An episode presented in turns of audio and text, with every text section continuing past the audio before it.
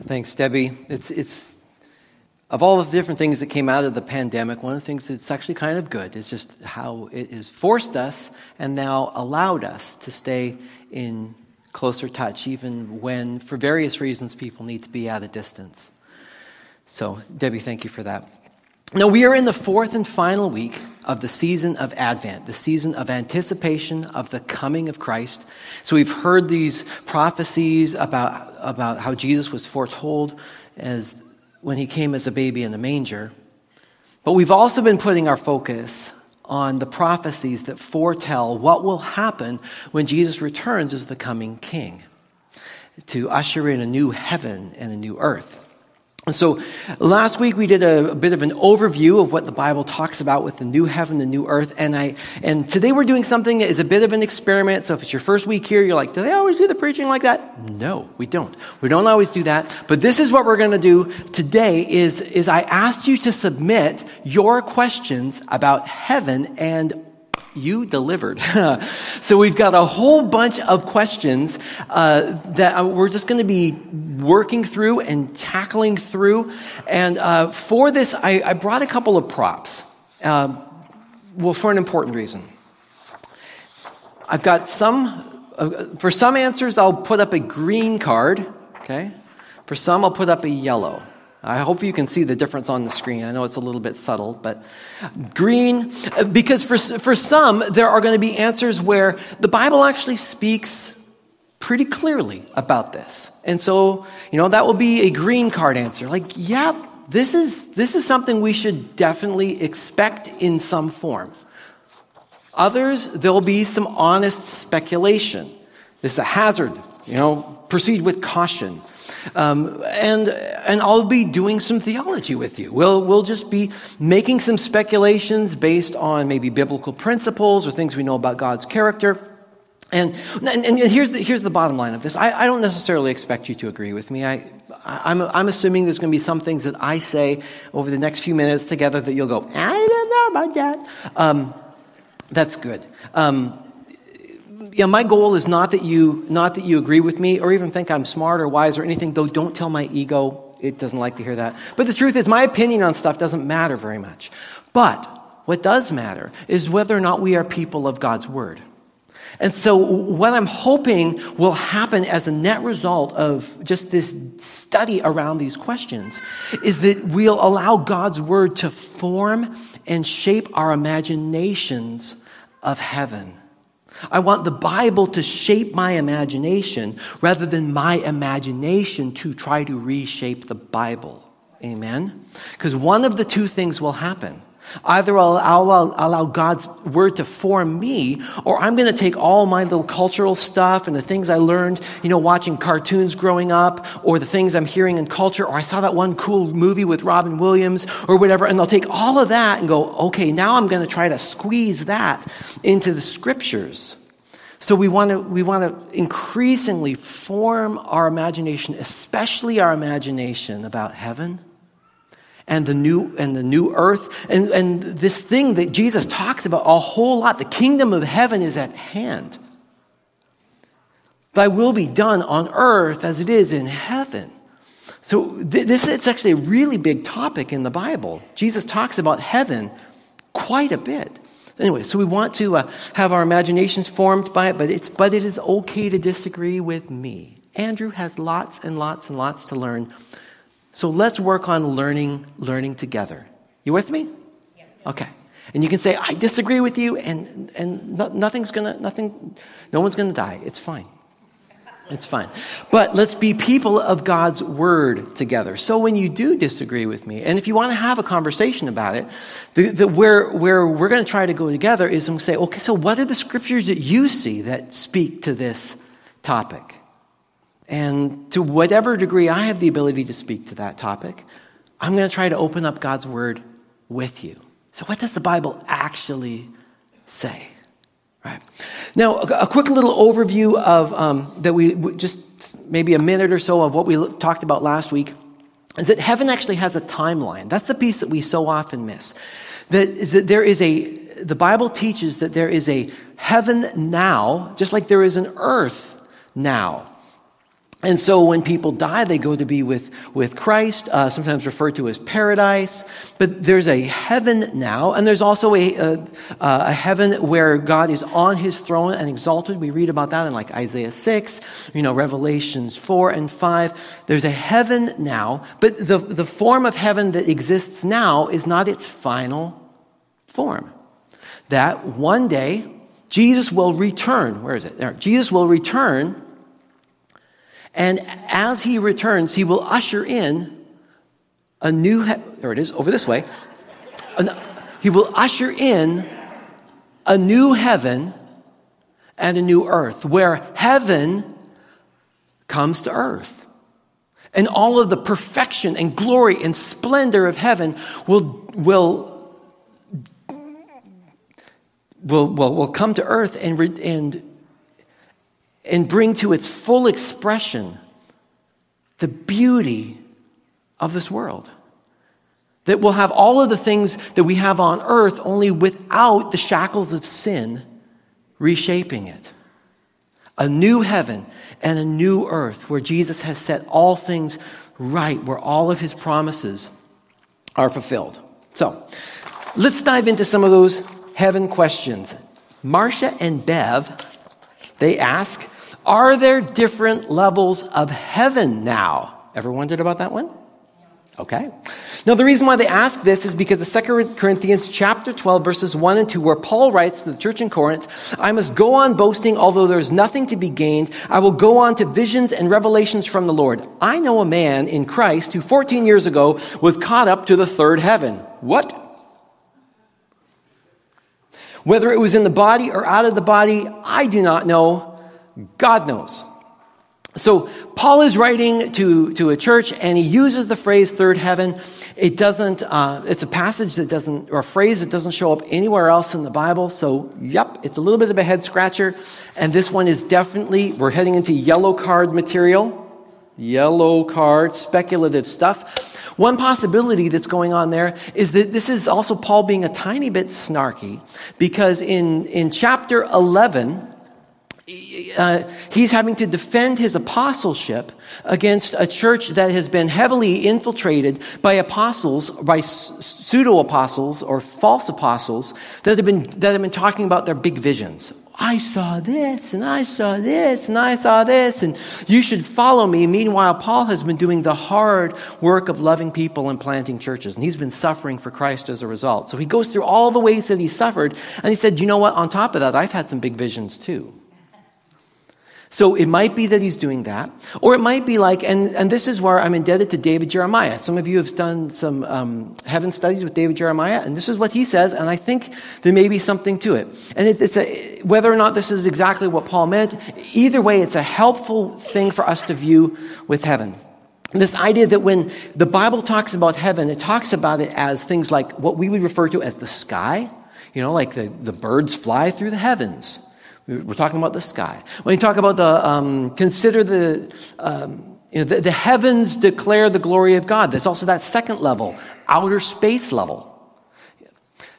And then there's the third level of heaven that Jesus refers to as paradise, or what we read about in passages like Isaiah 6 or Revelations, Revelation chapter 4 or 5, this basically transdimensional space where God is being perpetually worshiped, this, this place of, um, well, the, the, the throne room of God. And the place where, when we, when we die in the Lord, as we go to be with Christ, even before we receive our resurrection bodies, that's functionally the place you know so that may be that third that third heaven that's referring to but basically it's all the it's it's just that when the, when the word heaven shows up in the Bible, it sometimes comes from different contexts. Sometimes it's just sky, sometimes it's outer space, but we don't necessarily expect the throne room of God to be on the dark side of the moon. I mean, the throne room of God isn't necessarily on another planet. It's, it's present, it's here, it's a spiritual reality that is parallel to our material reality. Constantly there. Okay.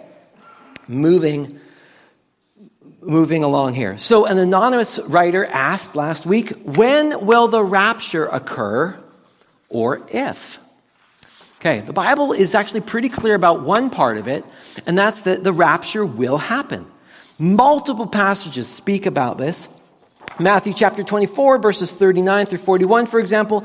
This is how it will be at the coming of the Son of Man. Two men will be in the field, one will be taken and the other left. Two women will be grinding with a handmill, one will be taken and the other one left. So the fact that there'll be some sort of a rapture around the time of return of the return of Christ is uh, well substantiated in the Bible. Multiple passages. This is something that is definitely, definitely going to happen. Exactly when it will happen is something that Christians have disagreed with. So some people believe that it will happen before the time of the tribulation, and uh, for the record, I hope they are right. Others will believe that it will be happening somewhere midway through the tribulation.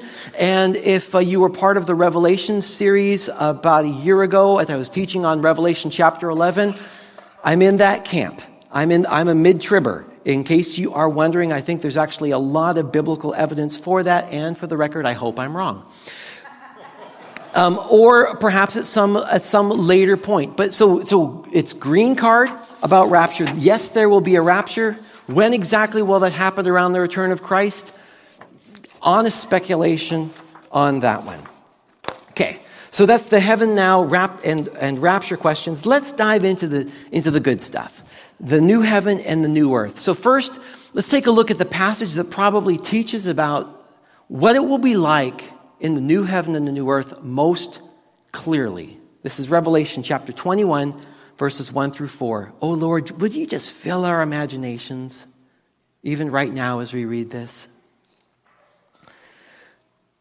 So John writes, as he's had this vision from the Lord, Then I saw a new heaven and a new earth. For the first heaven and the first earth had passed away, and there was no longer any sea. I saw the holy city, the new Jerusalem, coming down out of heaven from God, prepared as a bride beautifully dressed for her husband. And I heard a loud voice from the throne saying, Look, God's dwelling place is now among the people, and he will dwell with them. They will be his people, and God himself will be with them and will be their God. He will wipe every tear from their eyes. There will be no more death or mourning or crying or pain, for the old order of things has passed away. That's quite the picture, isn't it? No more death, no more mourning, no more crying, no more pain. The old order of things the old rules of the sinful world have passed away. He's, God is making all things new. So let's dive into some of your new heaven and new earth questions. So, an anonymous writer asked, Will there be places for worship in the new heaven and the new earth? And the answer is yes, but everywhere. Everywhere. Will there be churches? No, doesn't seem like it. Revelation chapter 21, verse 22, John writes, I, do, I did not see a temple in the city because the Lord God Almighty and the Lamb are its temple. In other words, God is going to be so present, so obvious, so plain as day, quite literally, that every place, every place will be a place of worship. Every place. Will there be worship? Yes. Where? Everywhere. Let's just break out everywhere. You're gonna be, we'll, we'll, we'll, be, we'll be grateful to God in every setting, in every circumstance. It'll be great. Um, same anonymous writer asks Will there be time, minutes, hours, or days, etc., in the new heaven and the new earth? Answer to that one is also green card yes. So Revelation 8 1 talks about how uh, when he opened the seventh seal, there was silence in heaven for about half an hour.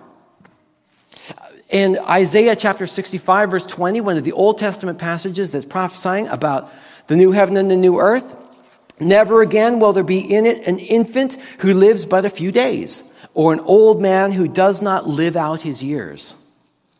So there'll be time. There'll be time. Now, now some of us have wondered, like, okay, so, but God exists outside of time and space, right? Right.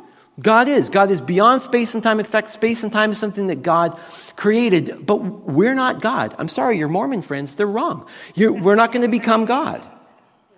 But what we will be is we'll become fully, fully human in the new heaven and the new earth. And, and we will live and be able to enjoy the fullness of creation that God made for us, which does include time and space and matter.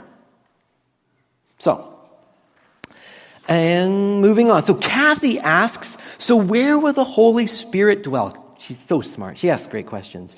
We will no longer have the need of the Spirit within us. Yeah. So will we see the Spirit of God? And the answer is yes. Now, the, way that, the, as far as my, as my opinion at least, is that the way that the Holy Spirit will work will be, will be different. Because right now, the Holy Spirit is the one that reminds us of God's ongoing presence.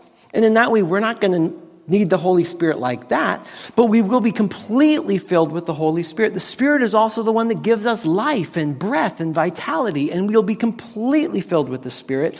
Remember Revelation 21 3, it says, And I heard a loud voice from heaven saying, Look, God's dwelling place is now among the people, and He will dwell with them. Will the Holy Spirit be dwelling with us? Absolutely. Just absolutely everywhere. Okay. Another anonymous question Will the whole earth be Jerusalem?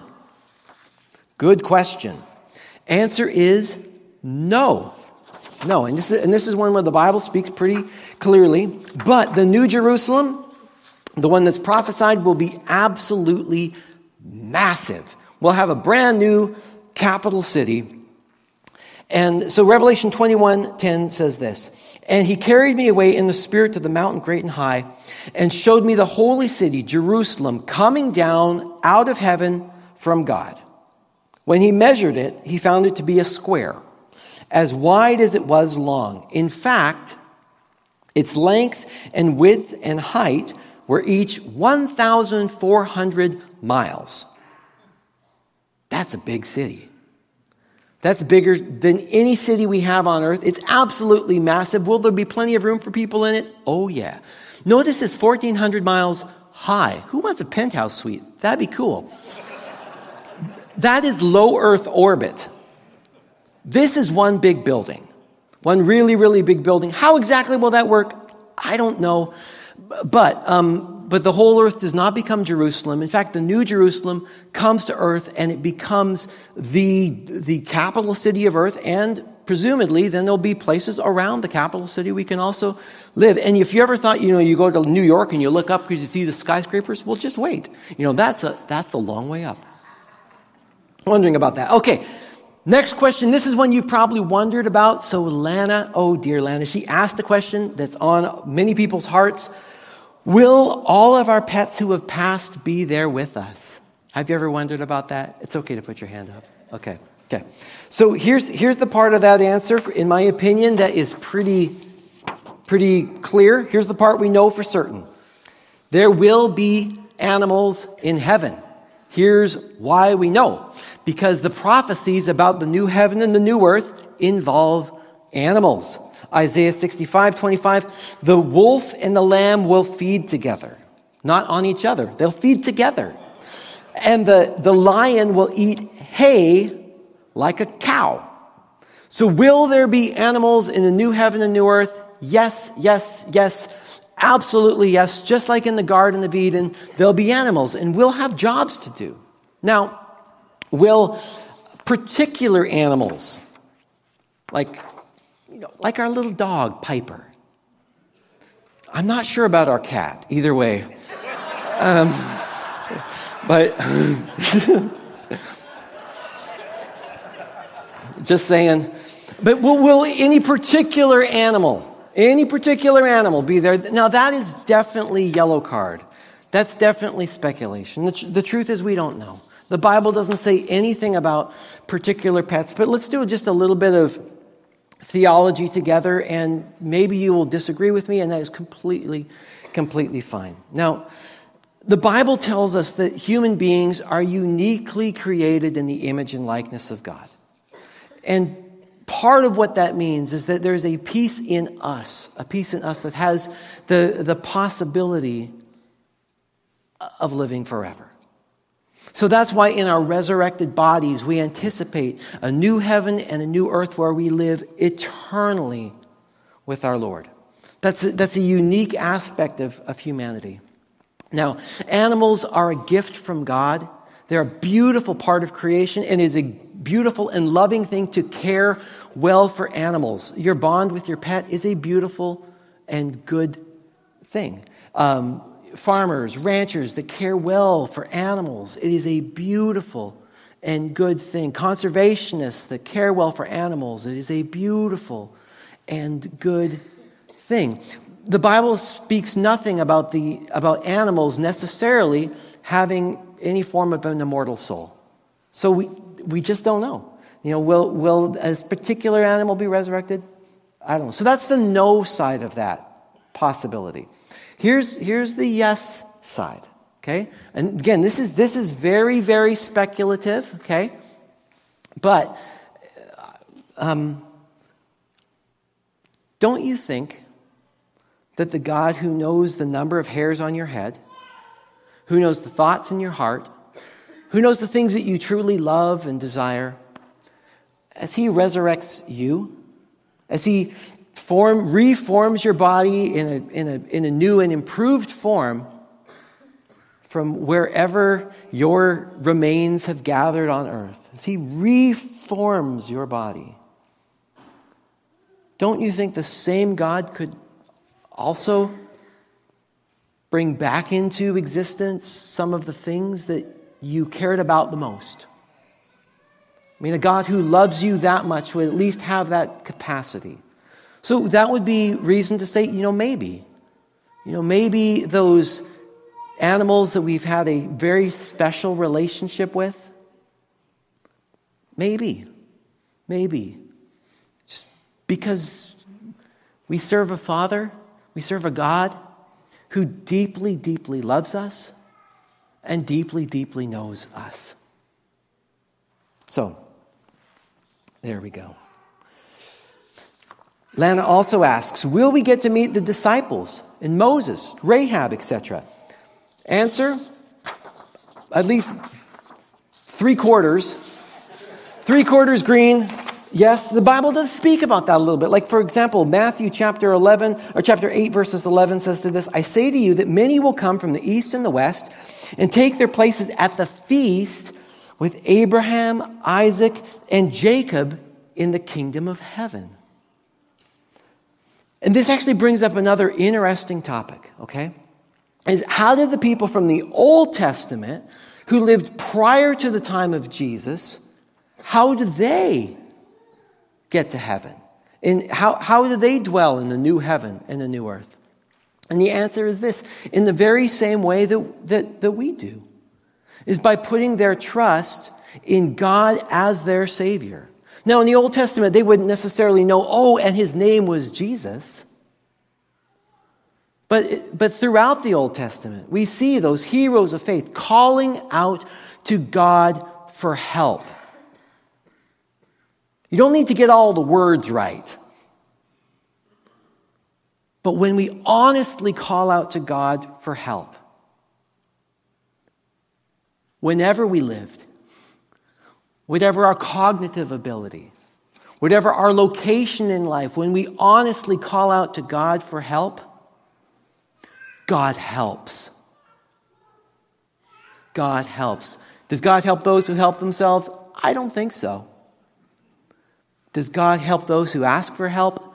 Absolutely. Absolutely. And that was, that was true in the Old Testament. That's true for Abraham. That's true for Moses. That's, that's true for Rahab. That's true for all of those heroes of faith of the Old Testament. And it's true for the heroes of faith of the New Testament.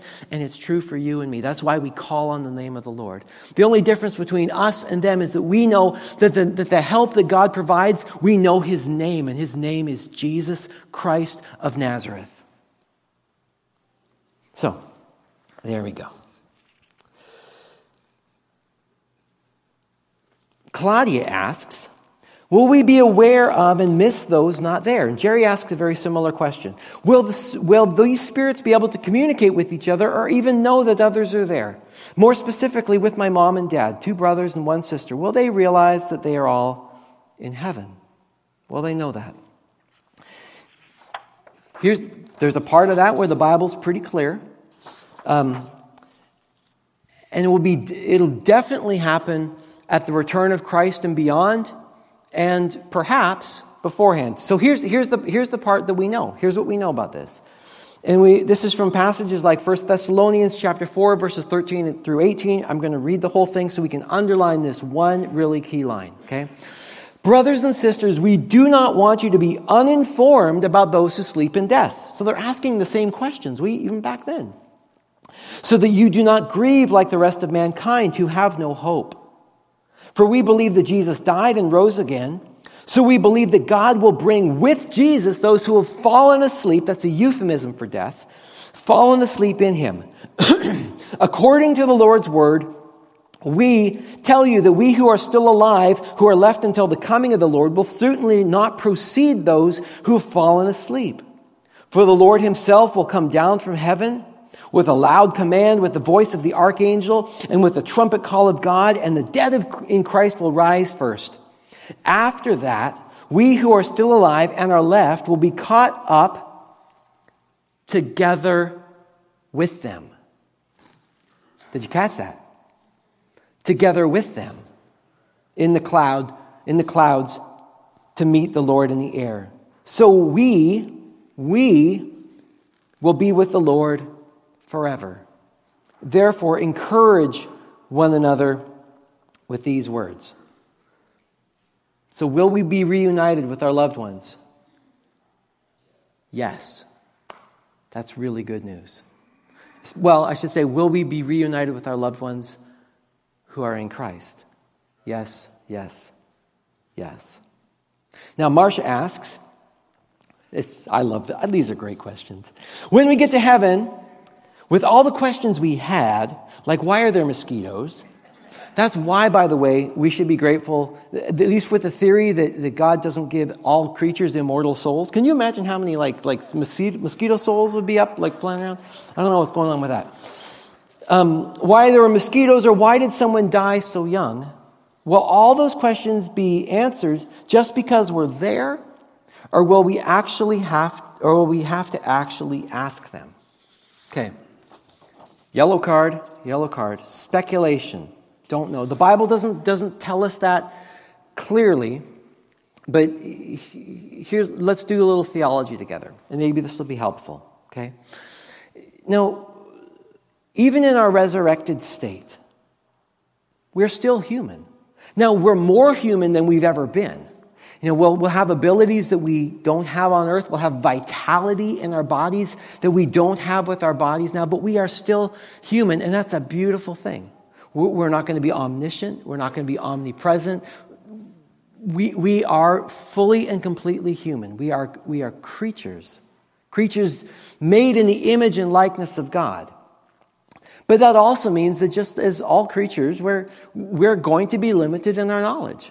Now, we'll know a whole lot more than we know right now, and that is wonderful. But, the, but this is actually something I think that we should be excited about with the new heaven and the new earth. Is that as we spend that eternity with the Lord in a, in a place uh, that, that has been redeemed of all sin, there'll be things to learn, there'll be things to still discover. And we won't come knowing everything all at once. It's not like the Matrix, it's all going to get downloaded into your brain at once. It, it's, we're we're going to have, we're going to still have things to learn. And that's great. It's wonderful because there's an awful lot to learn. We get to still be scientists and explorers, and we still get to figure things out. So, um, now, I realize the Bible that we don't have a verse that tells us that clearly, but, but at least that's how I'm doing theology around that. In heaven, in the new heaven and the new earth, we will be resurrected humans, and it will be glorious, and we will still be human. Okay. Next question is from Linda, uh, who's joining us online right now. Will this, I love this question. Will we have free will in the new heaven? Or when will, will, uh, will we have free, and, and what will keep us from being tempted to commit the same kind of sin that Adam and Eve did in the Garden of Eden? That's a great question. So if we, if we have free will, will we, what if we mess it up again? Just like Adam and Eve did.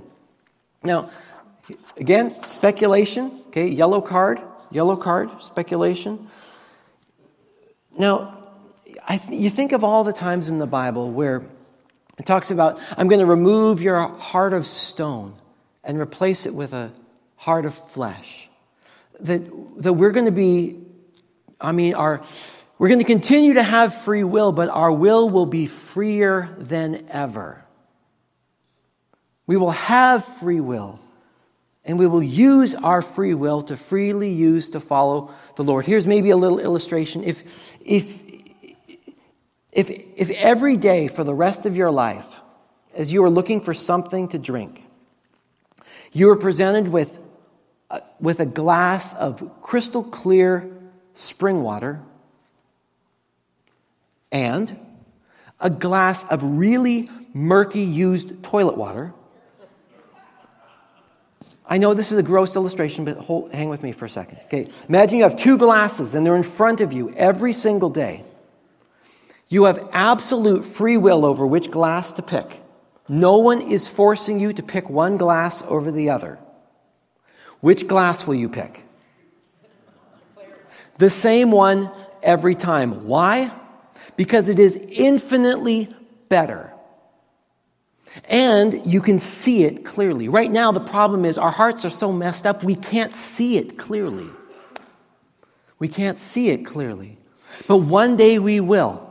And our, our will will be just as free. We'll have every ability to choose. We don't become robots. We don't lose our capacity of, of independent, rational thought. But we will see clearly and we'll choose, and we'll choose better every single time.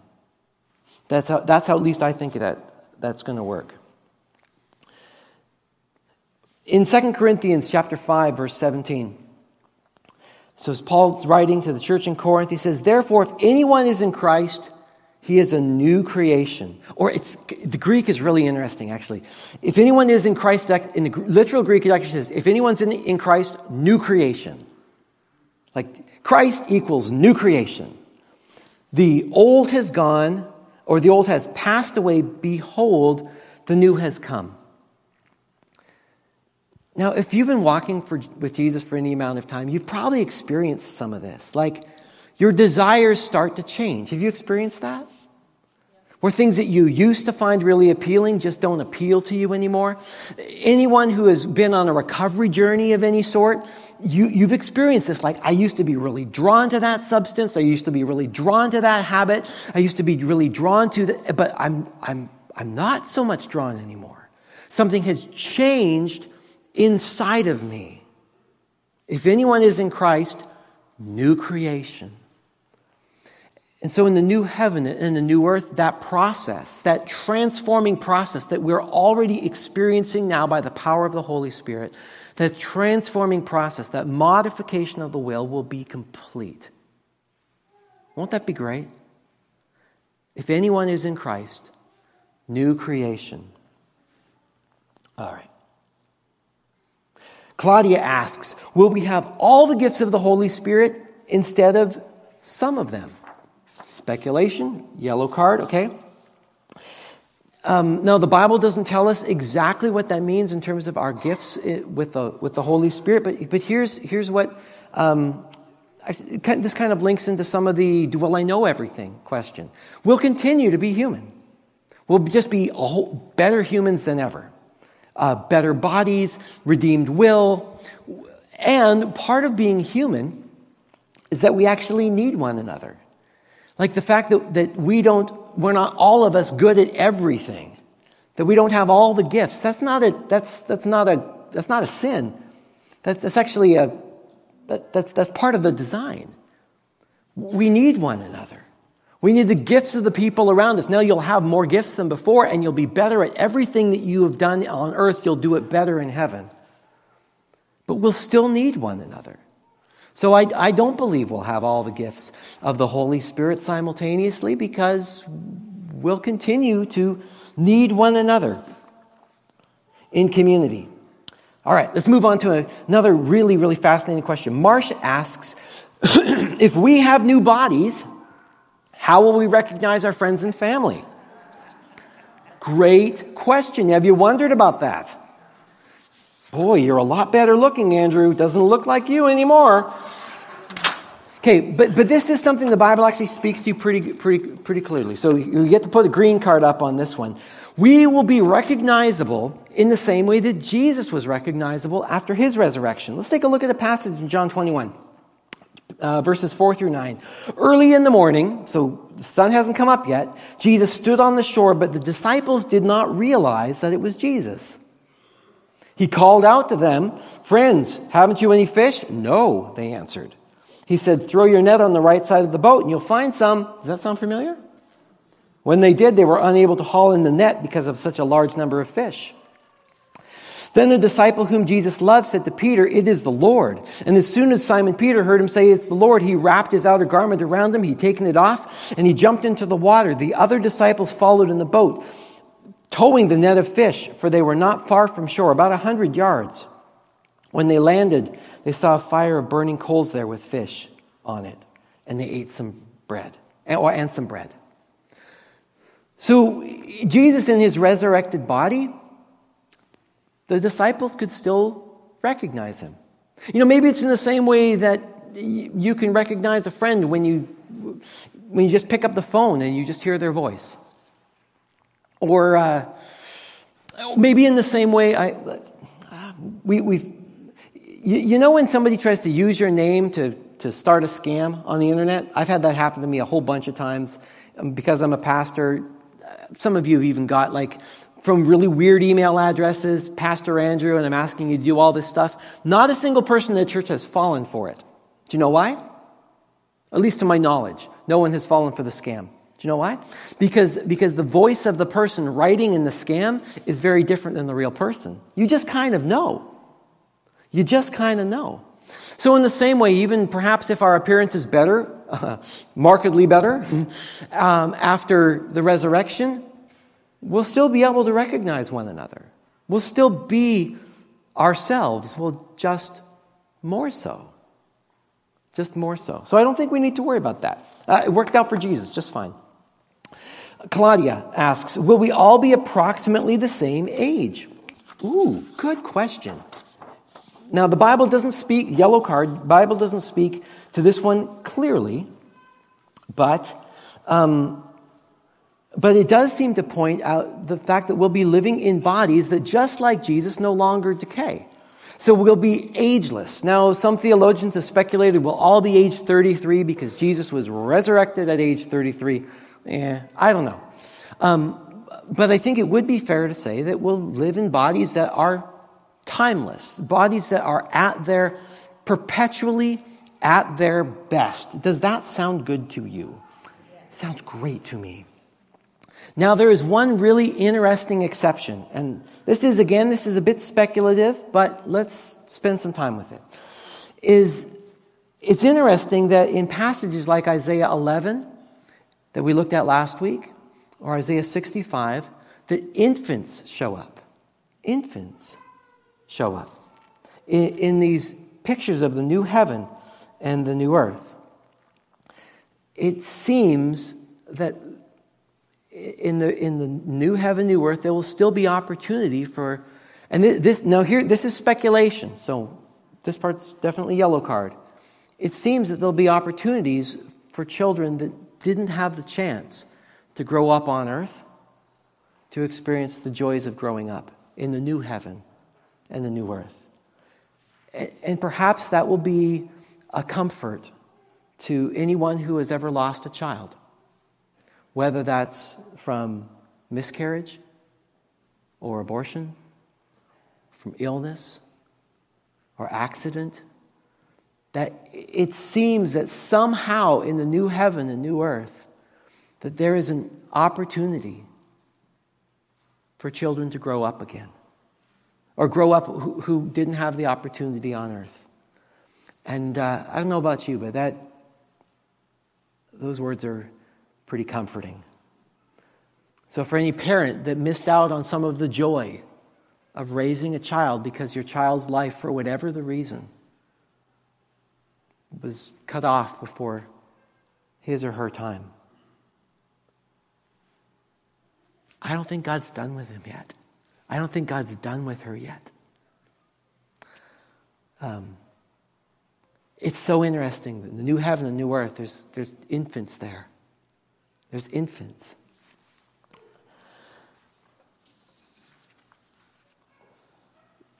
Another great question. Uh, Kathy asks, what about Enoch and Elijah? Now, so there's, there's two characters in the Old Testament that didn't, didn't die. They just were raptured up into heaven. Okay.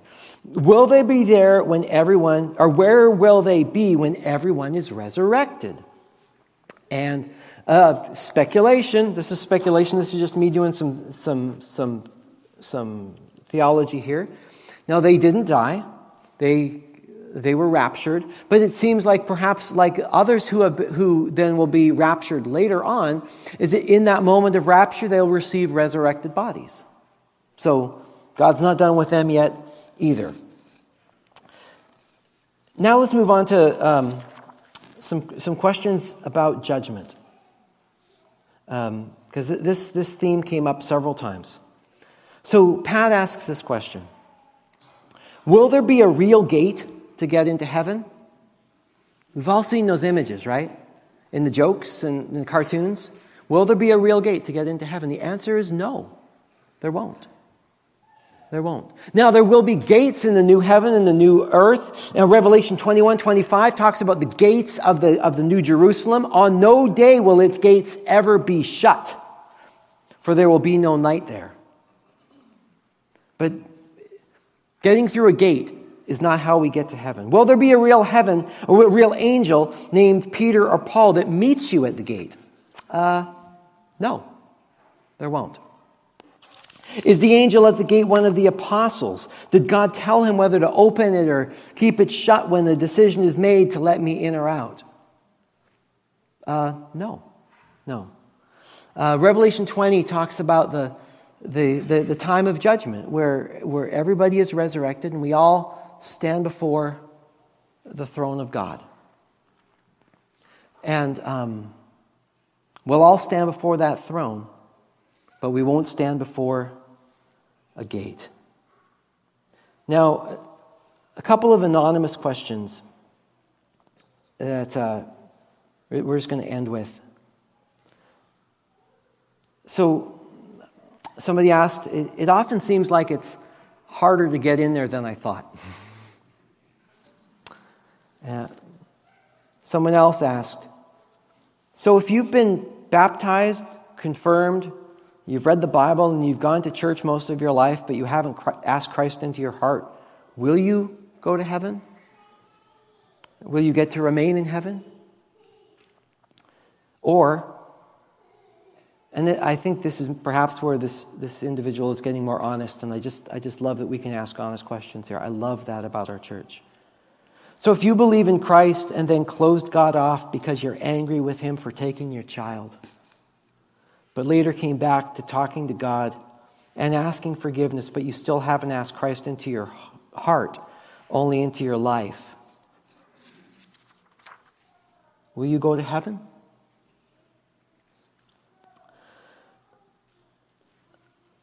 Let me just address that one pastorally before we try to do any theology.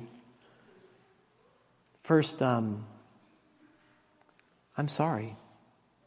That's, there, there, there are some pains that are really, really deep and really, really hard. And, and if, we, if we were able to know all each other's stories, even here in this room, there's a whole world of pain out there. And no one should have to, no one should have to bury their child. And, and it's totally understandable to grieve, to be angry, to, uh, have really significant faith questions when your heart has been broken that, that badly.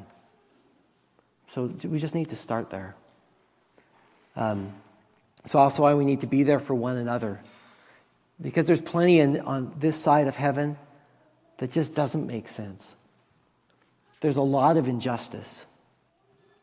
There's a lot of things in, in this broken world that just plain go wrong.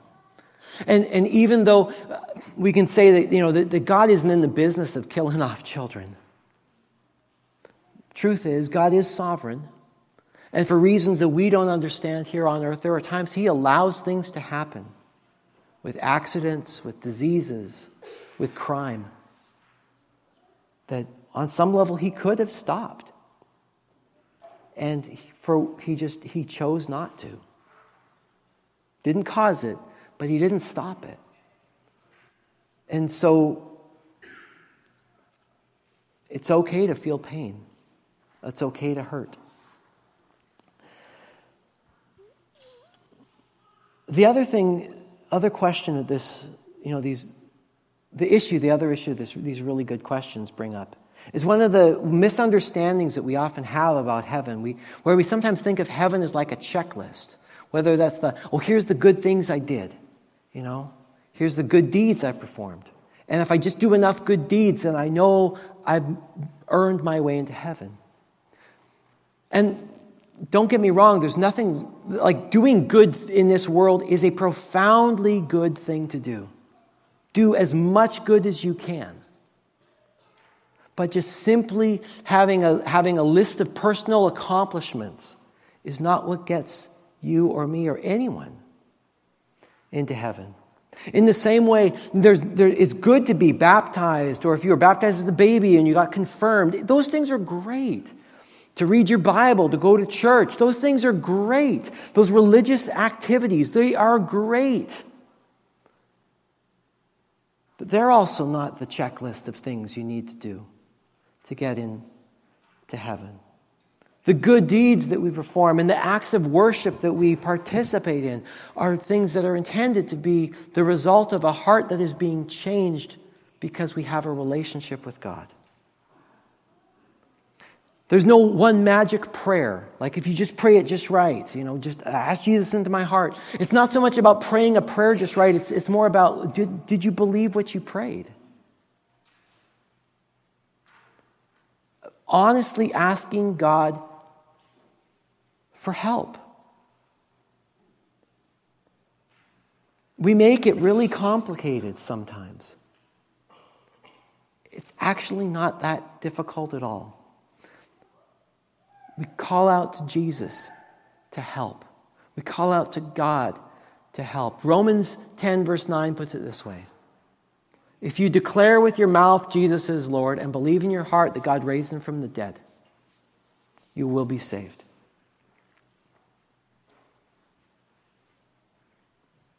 And the good news, friends, and I'm just about done. I know this has been a little long.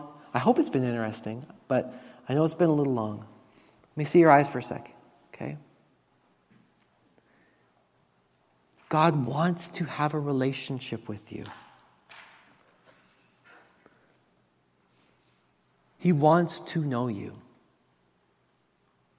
And so, whatever that means, whatever, however best you can express it, whatever your capacity to express it, whatever your language to express it, whatever your fancy theological words to express it, saying yes to God, saying yes to God because of the work that, that He did in Christ to redeem you, saying, Yes, God, be my Savior. Yes, God, please forgive me. Yes, God, please save me. In whatever way you express it, that's eternal life. It's eternal life that we start to experience now. We feel it. We start to change our will, our motives, our heart. It changes. We start changing on the inside now, and it is eternal life that carries us into eternity your relationship with Jesus, my relationship with Jesus. Now, however you express that,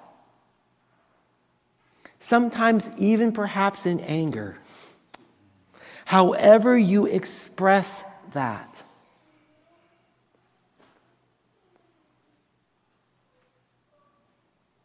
That's what it means to be saved. Jesus, thank you for dying on the cross for me. Thank you for loving me even more than I love myself. I say yes to you. I say yes to you. Friends, if you're, if you're here and you're wondering about eternity, you're wondering about heaven, it's not about how, it's not about how good you've been, though I hope you've been good. Santa Claus is watching, apparently. Think about it, those words. He's, he's actually quite a tyrant. He's, he's no one you want to follow, but Jesus is wonderful. Because though he sees you when you're sleeping and he knows when you're awake, he's the one. He's the one that has done good on your behalf. So that as you call out to him, at whatever age, whatever place in life, he wants to receive you. He wants to welcome you into his family. He wants you in eternity with him. Please, please, please say yes to God. Please please, please say yes to God. If you, if you feel distant from God this morning, you don't need to be distant. Just say yes, ask Him in. Even if you're angry, ask Him in. Even if you're hurt, ask Him in. Lord, help me with my anger, help me with my hurt. Ask Him in.